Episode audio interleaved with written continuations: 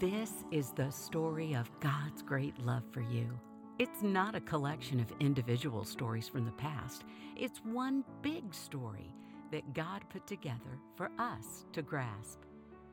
In the beginning, God created a world filled with beauty and wonder. He placed us at the center of the story.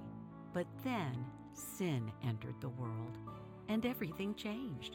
We were separated from God. It doesn't end there.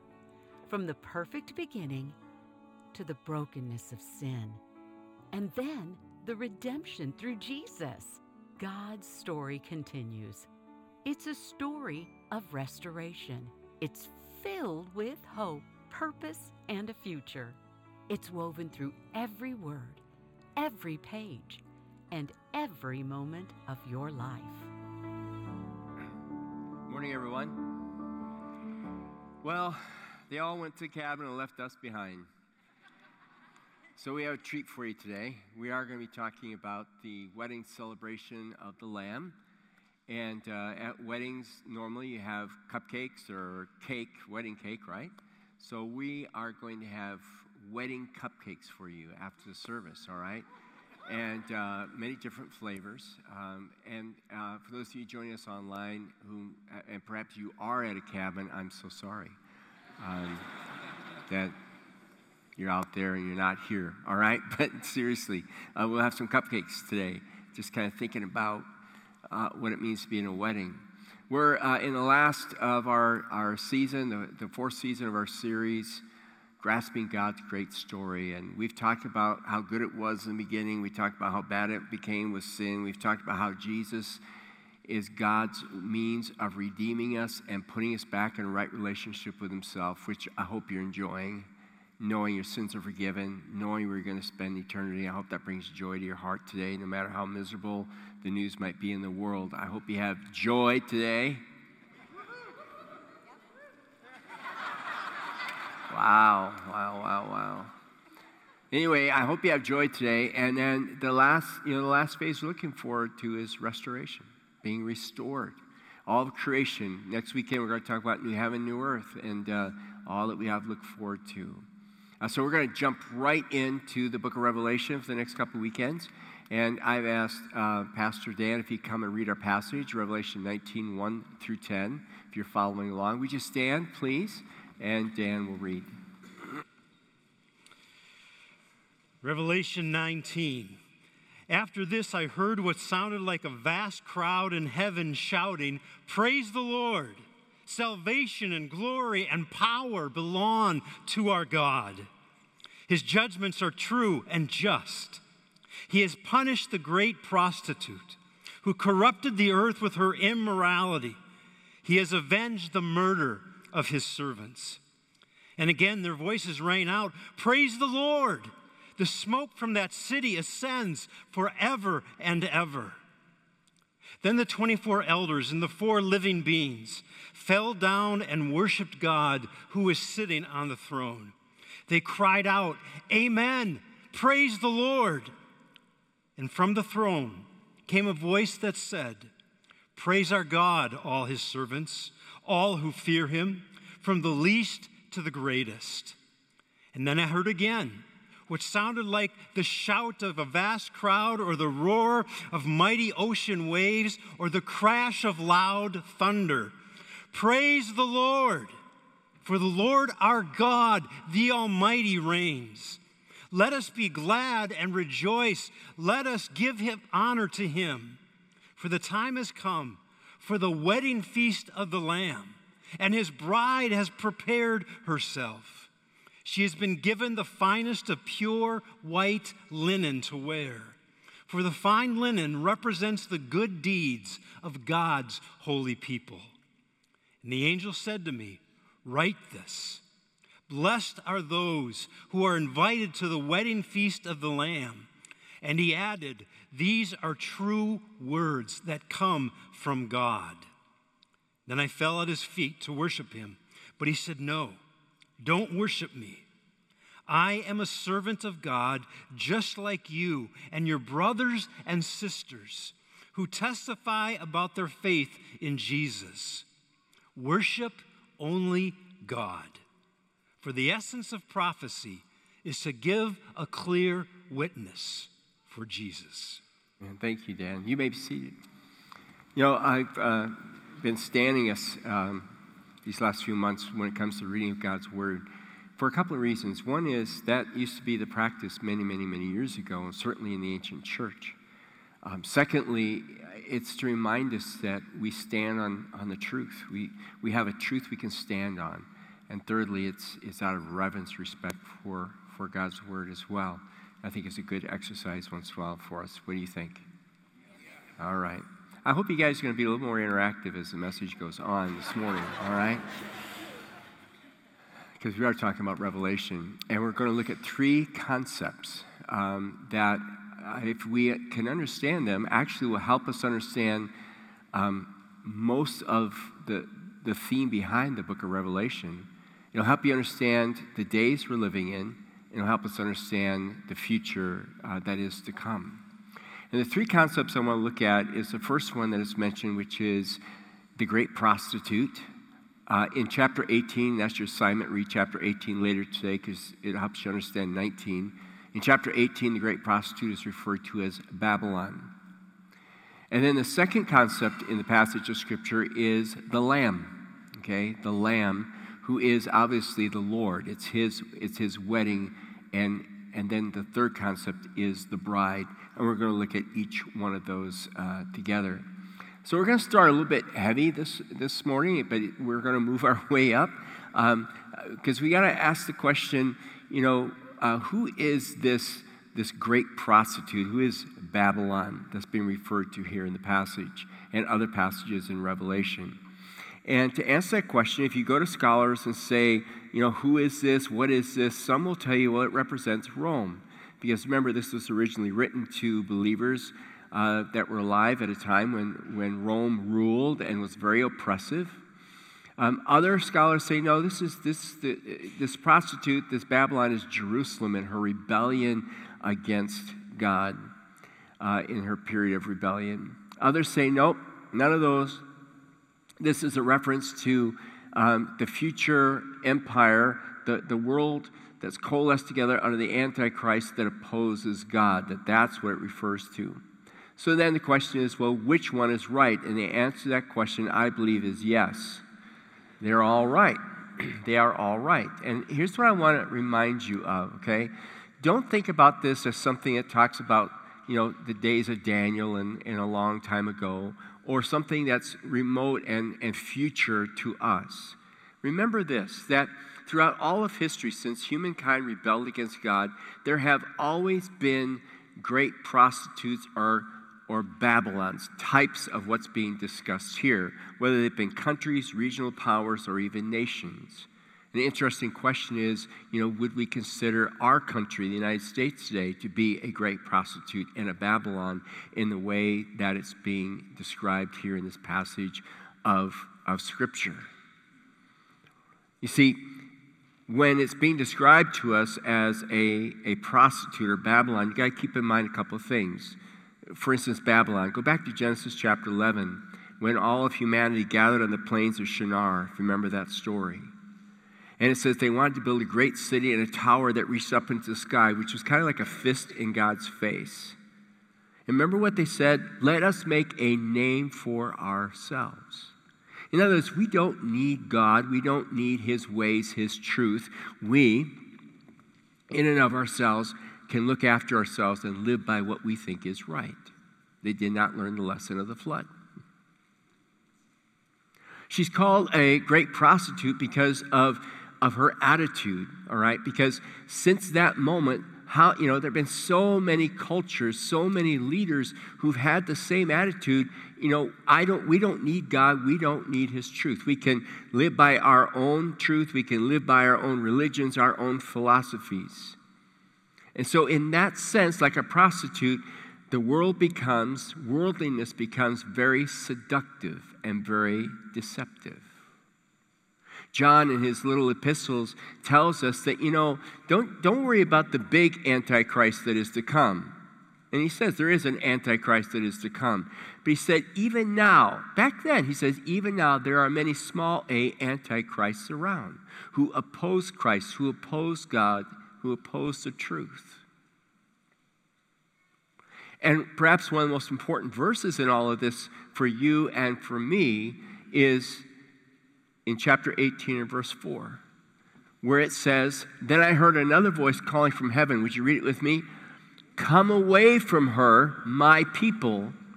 Do not take part in her sins, or you'll be punished with her. To me, that's one of the most important verses. When it comes to prophecy, when it comes to the whole book of Revelation, to me, that's one of the most key verses. God is saying, look, don't get yourself entangled up with the system of this world that is opposed to me and my truth. Because what the great prostitute does is the great prostitute comes along, uh, you know, the culture comes along, the leaders of the culture come along, and they say, look, I promise you power, I promise you identity, I promise you success, I promise you freedom because whatever you believe to be truth can be your truth.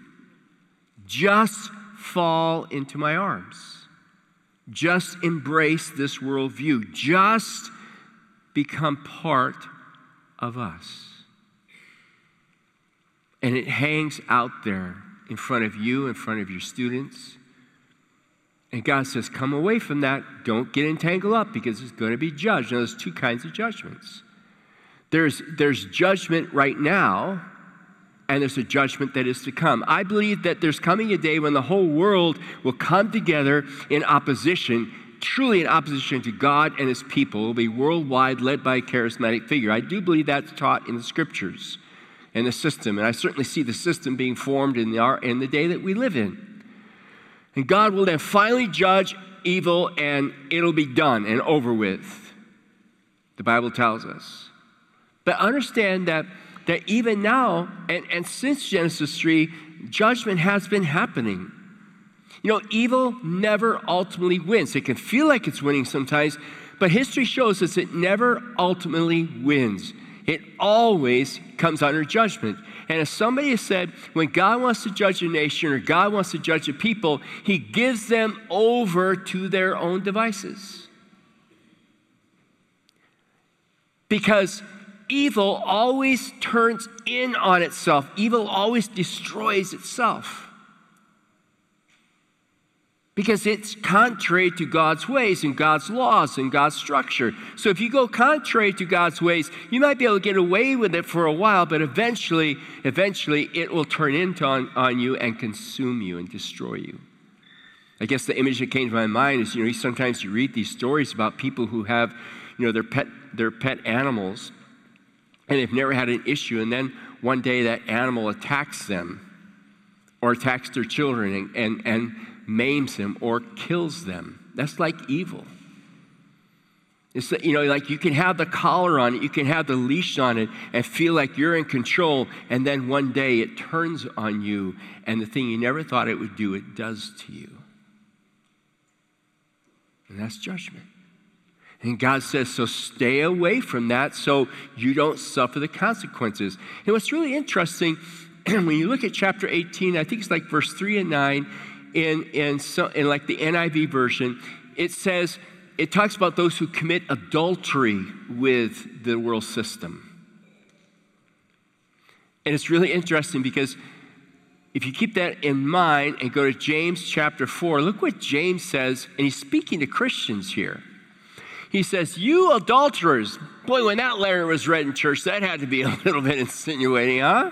You adulterers, don't you realize that friendship with the world makes you an enemy of God? Now, understand, we are to befriend the world for the cause of Christ.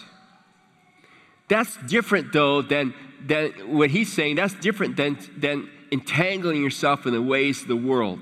I'm going to compromise to be friends of the world.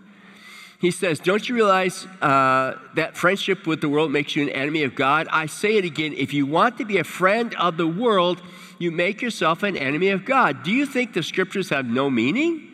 They say that God is passionate that the spirit he has placed within us should be what? Faithful to him. right? God wants us to be faithful to Him, connected to Him. That's the relationship that God desires for us. And so, and so oftentimes the Bible, you'll find that, that sin is compared to adultery. Do you know why? Because God sees himself as a husband to us. God sees himself as married to us. When you read your Bibles carefully, that imagery is all through the Old and New Testament. And it's very intimate that God would want to be so close to us. Like a husband to a wife, like a wife to a husband. You know, and as soon as I say intimate, because we live in such a sexualized culture, that kind of gets in the way. Forget about that part. God's intimacy with us is far superior to that. The intimacy that He wants with us is to actually live in us. His Spirit to come in us. That's why Paul gets pretty stern with Corinthians and says, you know, when you give yourself over to a prostitute, you are joining your body to one that you don't belong to, and you're taking God with you. Don't do it. So God says, don't compromise. Don't take me into a compromise with the world. It's adultery, it's a sin. Understand that marriage is the most powerful illustration of our relationship with God.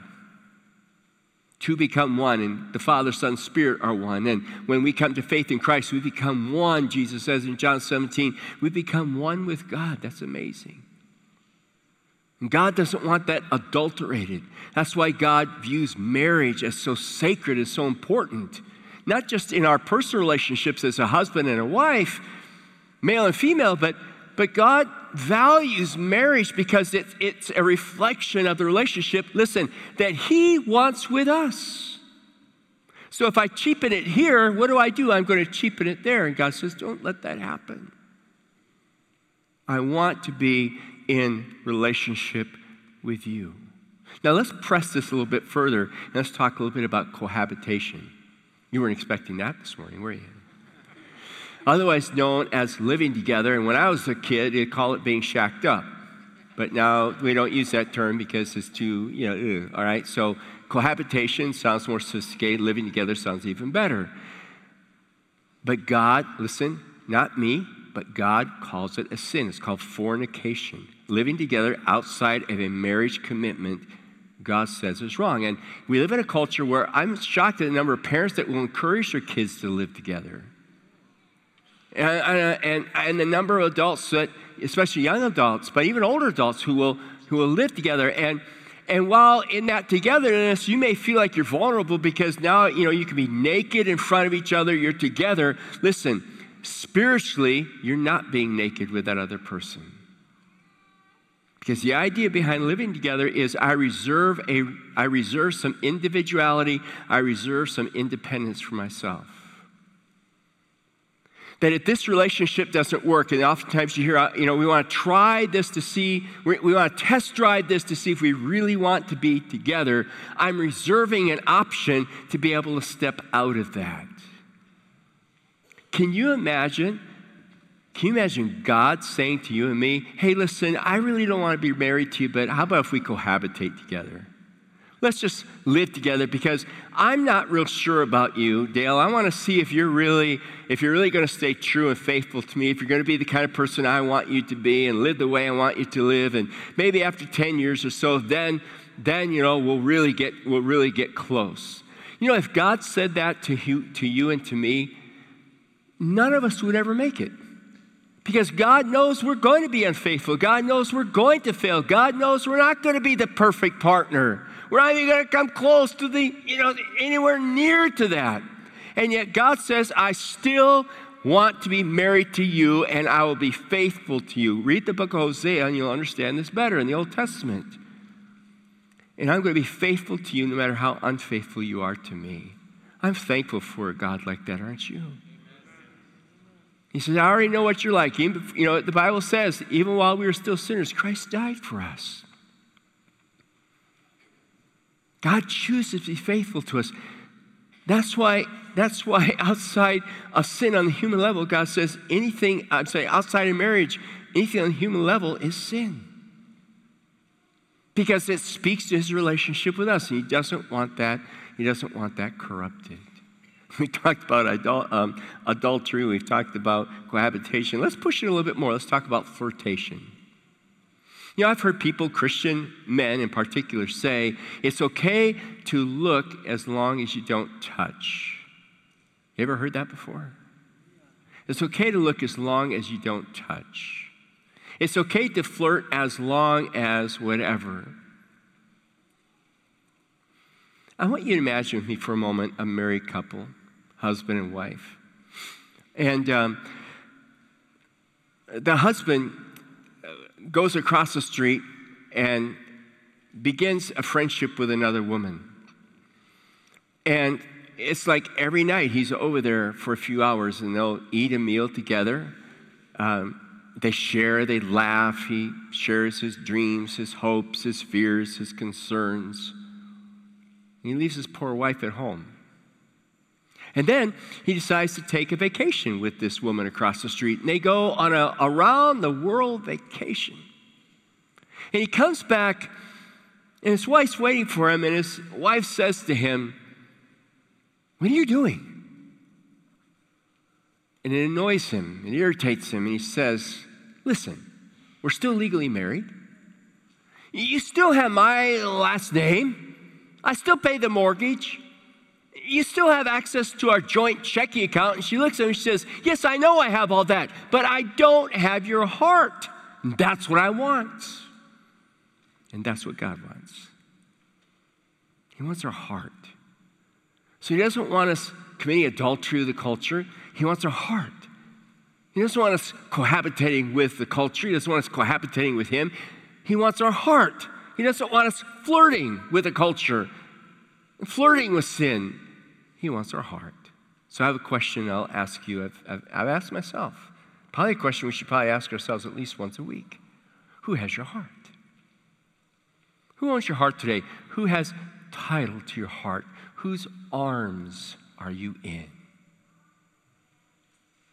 Does your career have your heart?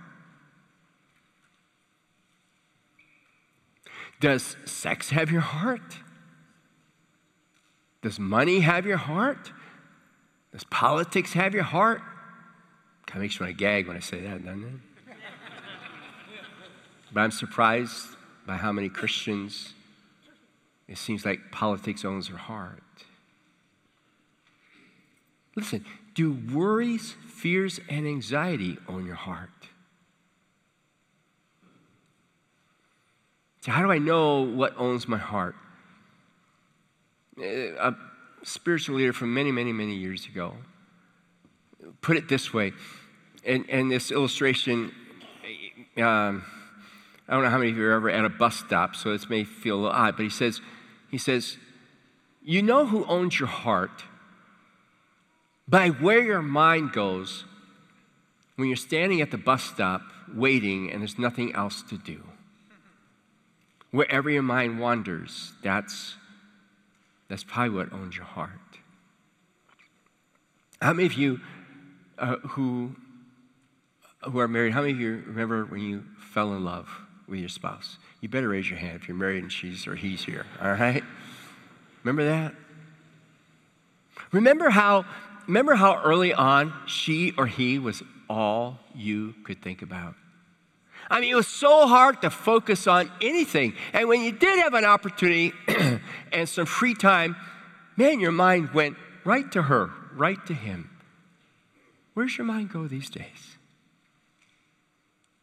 God says, I want your mind in your free time to go to me. I want it to be hard for you to focus on anything else because your mind drifts to me. Who has your heart? Who has your mind? All right, let's let's move up a notch. We're gonna lighten it up a little bit, okay?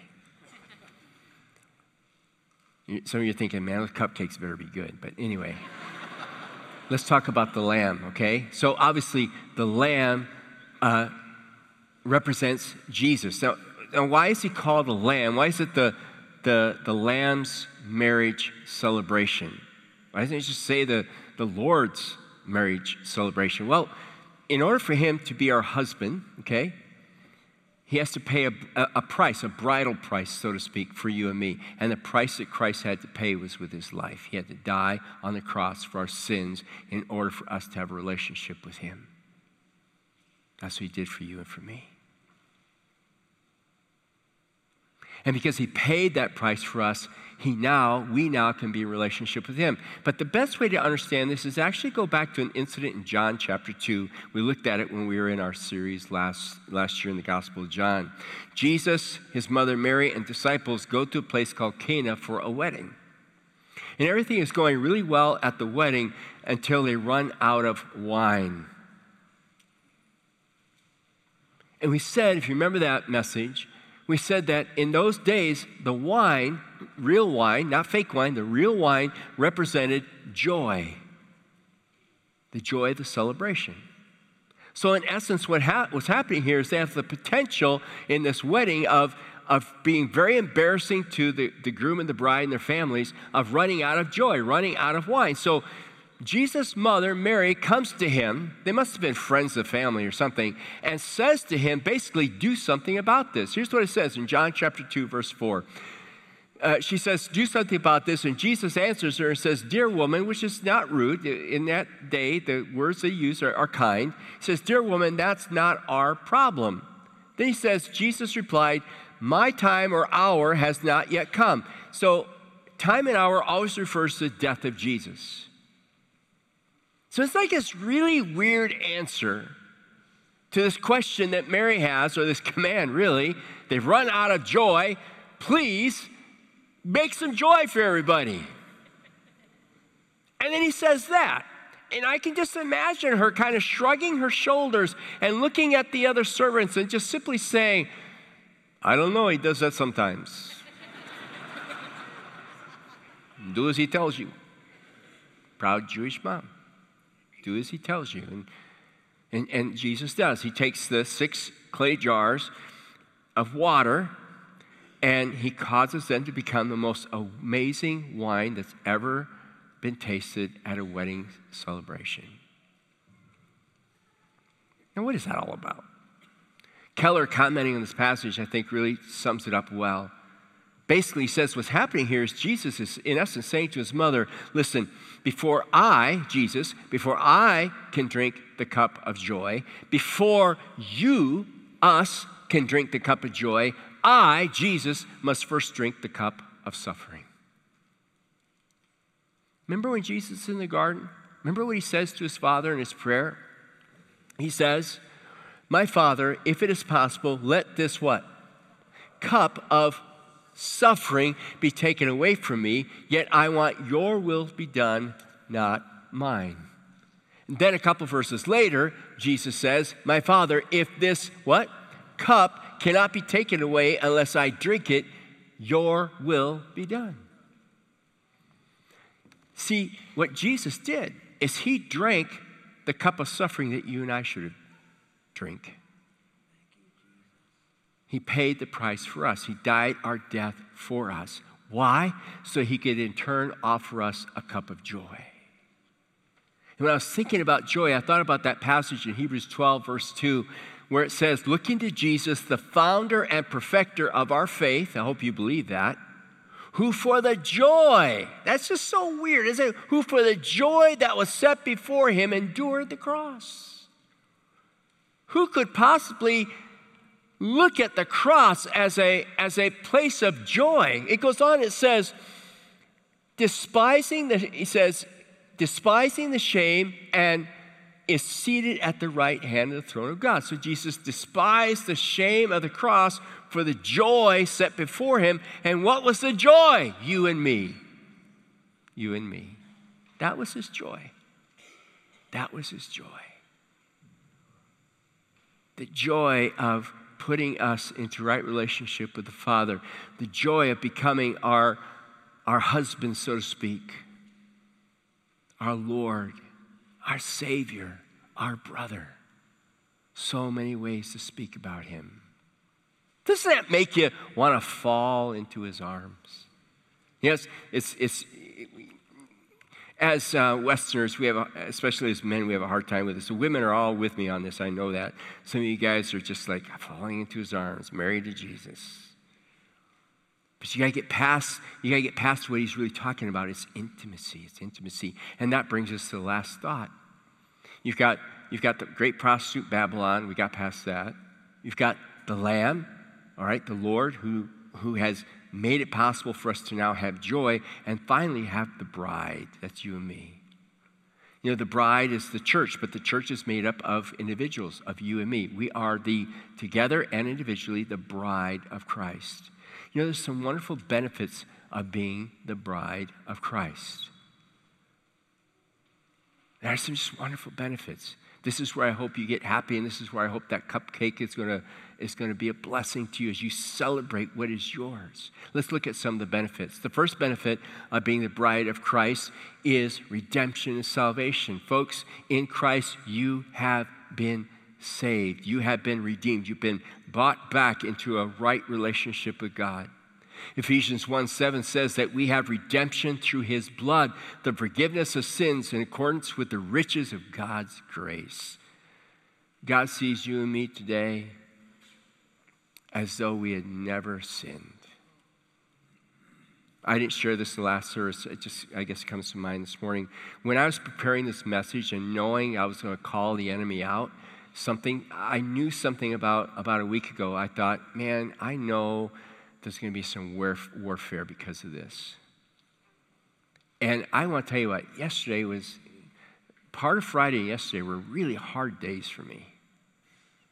I was what's called a J E R K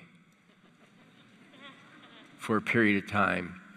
We had a little thing that had to be fixed, and I didn't fix it the right way. And man, I don't know where it all came from, but I, I was just, I was not a good person to be around. I felt so bad. And I hate it when it happens on Saturday because Sunday's coming. right? And it's like, I gotta repent, you know, because my attitude is just bad, and I said things I wish I hadn't said, and on and on. And, you know, in my, in my quiet time this morning, when I was just kind of sorting through that, and because I had such a good prayer time yesterday. I don't know if this ever happens to you, but I can have a great prayer time and be a monster two hours later. And I just, I just said, Lord, I just, it was like, God, don't you just get tired of me? Because I really get tired of myself. And, you know, and, and the way I'm wired, it's like, what do I need to go and do and make this right, you know?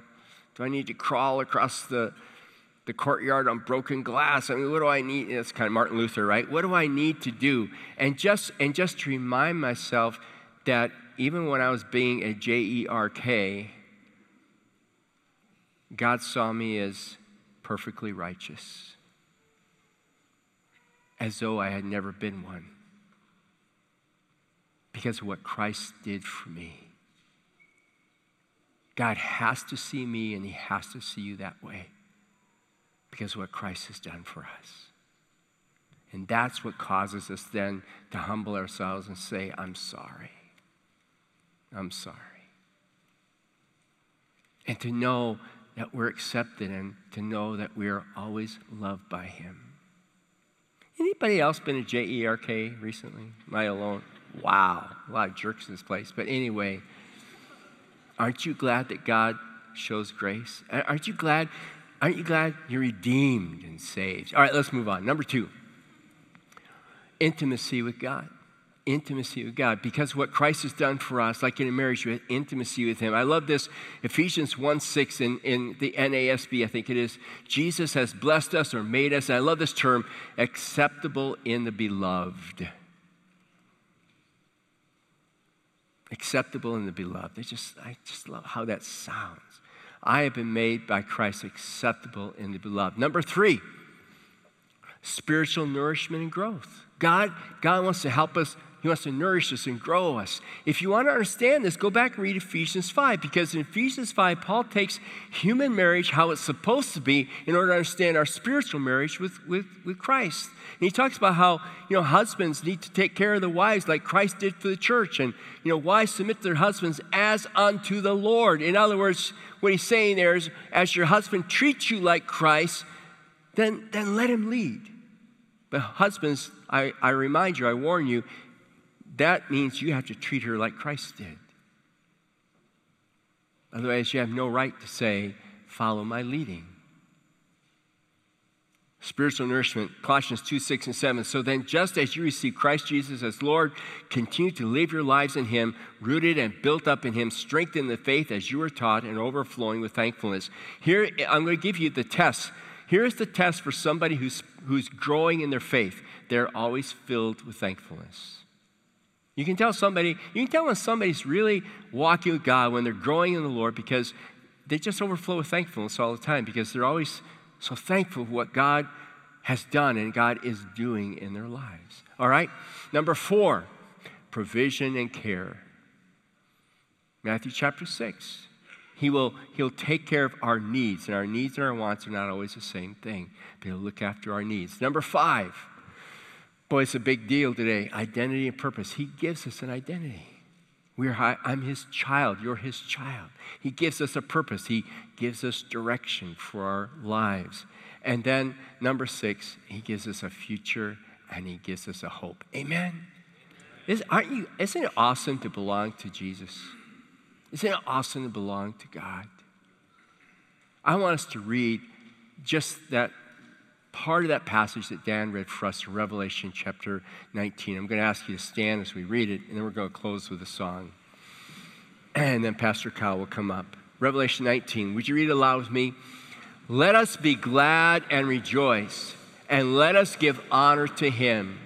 For the time has come for the wedding feast of the Lamb, and his bride has prepared herself. She has been given the finest of pure white linen to wear for the fine linen represents the good deeds of God's holy people. And the angel said to me, Write this Blessed are those who are invited to the wedding feast of the Lamb. And he added, These are true words that come from God. Let's pray. Heavenly Father, thank you for Jesus. Thank you for who he is, what he's done to make us right with you. Lord, I pray that we would surrender ourselves. No, that we would fall into your arms. That we would come out and away from this world and its lies and its deceptions and its deceits. God, we don't want to we don't want to commit spiritual adultery. God, we don't want to cohabit. We want to fall in your arms. We want you to be our husband. We want you, Lord, to be the master of our lives. We we trust you. We love you. And someday, Lord, we're going to be in that crowd that was mentioned in Revelation chapter 19. We're going to be there, standing before you with our brothers and sisters in Christ, and we are going to sing hallelujah. Praise his name.